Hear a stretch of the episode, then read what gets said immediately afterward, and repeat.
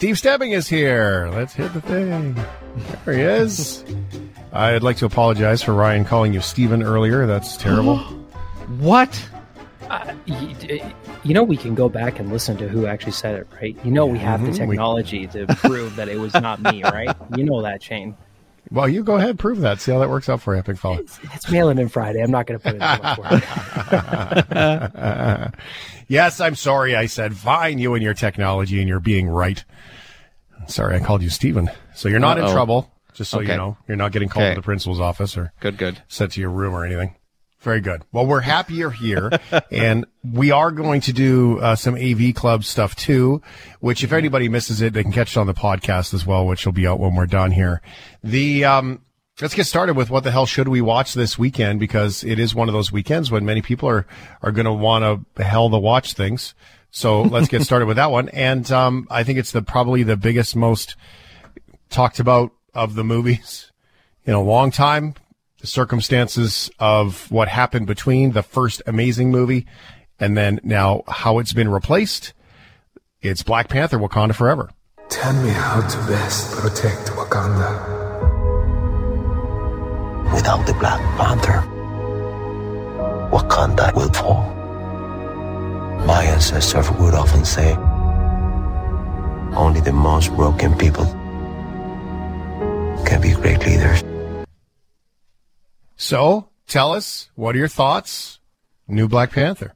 Yeah, and I, I get to. I, I, unfortunately, I you know, if we did it on Thursday, I would have already have seen it. So I haven't seen it yet. I, am seeing it tomorrow, but there's a lot riding on this one's shoulders. Like the fact that uh, in between films, like you said, uh, there's tragedy befell the the the this production as uh, Chadwick Boseman uh, passed away, and then the decision by Kevin Feige was that they weren't going to replace T'Challa. You know, they were going to have a new actor step in, and they were just going to acknowledge that T'Challa died within the Marvel universe as well. So there's, I mean, they they have to find a way to pass the mantle while also um, telling story that goes forward as well, because we don't really want to be relegated in another origin story, which is generally which the first movies in a superheroes, uh, you know, franchise is generally the origin. Um, but there's a lot going on this one. We have a big debut in the Marvel universe with Namor, uh, known as the Submariner in comics for a long time, coming into this one, kind of their Aquaman, their King of Atlantis.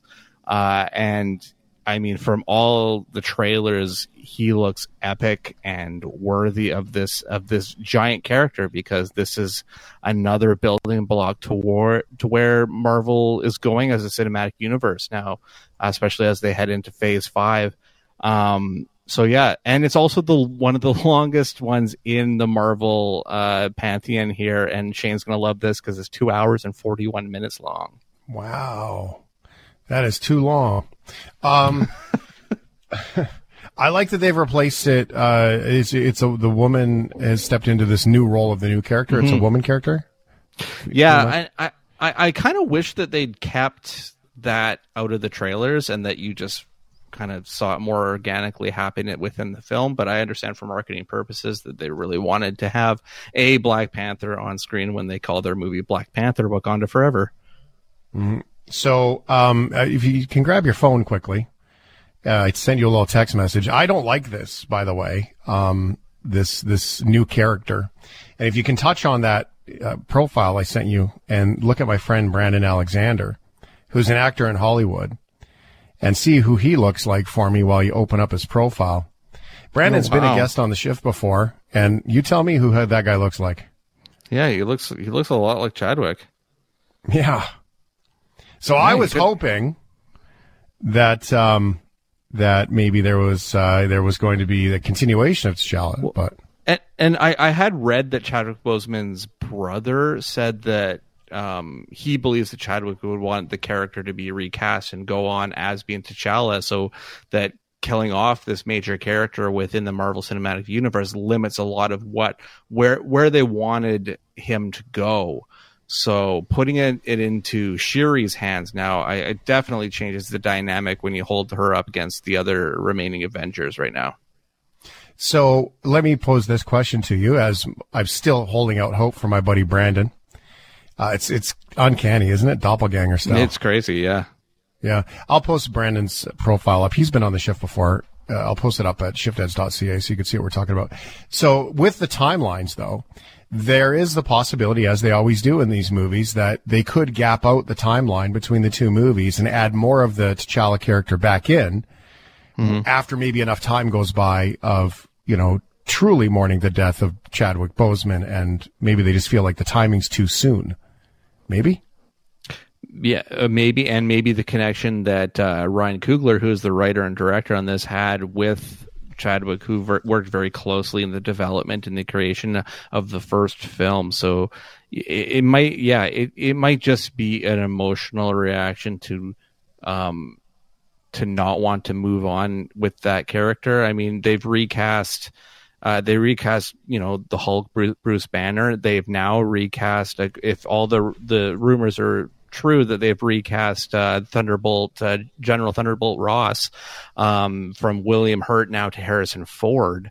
Um, so they've made allowances in other characters, key characters as well. But I don't think not, none of them as big and important to the MCU as uh, as uh, T'Challa is right now. Very cool. All right, what the hell should we watch this weekend? By the way, when you talk to your movie people, send that profile off, will you? Do me a favor. Yeah, definitely. Feel free. I'll have my weight, right. throw my weight behind it. That's right. SteveStebbing.ca is his website if you want to follow along on the Blu-ray this weekend, The Power of the Dog. A man's made by patience and the odds against him. For what kind of man would I be if I did not help my mother? Peter!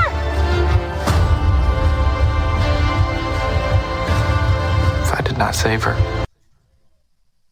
Tell us about it. Yeah, this is a uh, western that comes from uh, Jane Campion, uh, who did the piano in the '90s and won an Academy Award for it. She also won an Academy Award for this one for Best Director. Uh, and basically, it is about uh, a severely estranged uh, pair of brothers.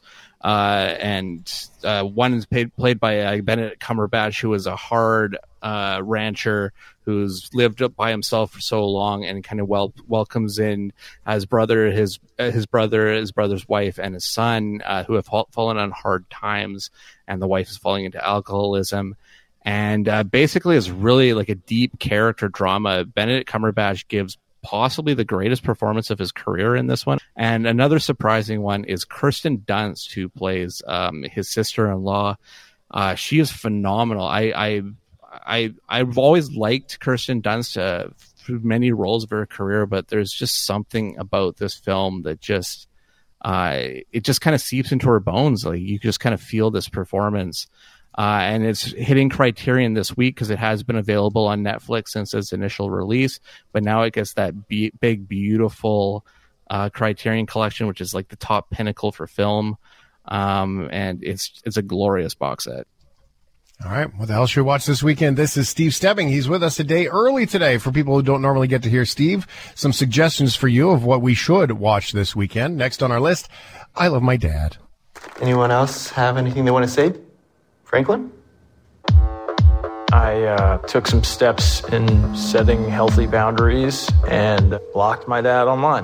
He's never really been there for me when I needed him, and I'm done with that. Did you delete your profile? It's kind of the main way I was uh, staying in touch with you.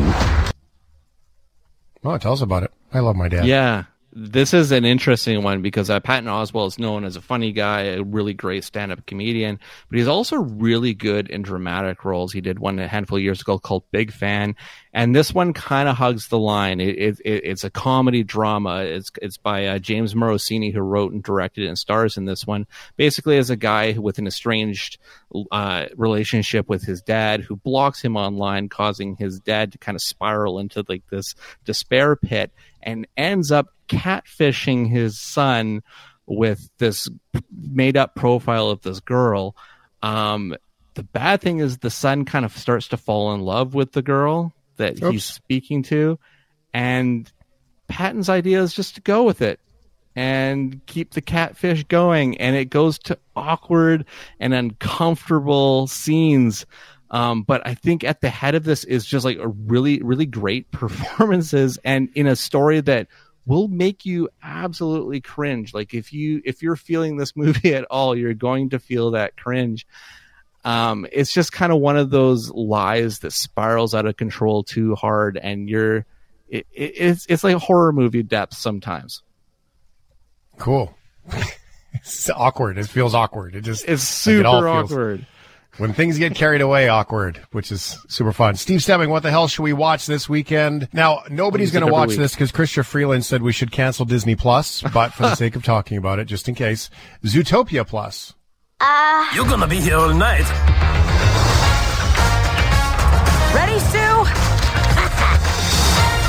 We've got a spectacular show with some amazing talent. Dad, take the kids home then. Watch out for Timmy. He's a biter. I'm not changing any diapers. The producer said the ratings were dropping. of course they were. Look at you guys. No. Ew. She said that? All right, tell us about it, Steve. Sounds fun. Yeah, I mean, this is uh, on the heels of Zootopia from 2016.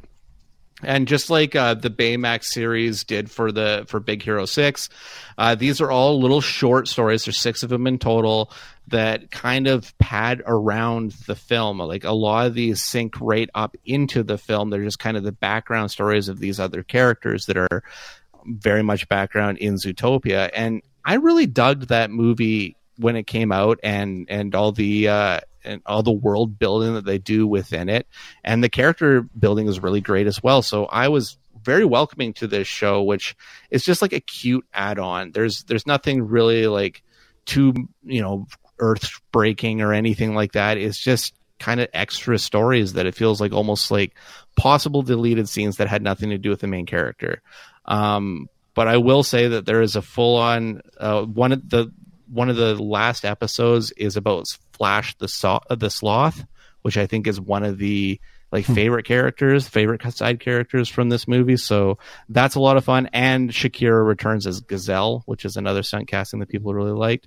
Uh, but no Peter Moosebridge in this one. Like you see him on screen, but they never address him as Peter Moosebridge because their um, their TV anchors were different per country, and uh, Mansbridge got the honor for Canada.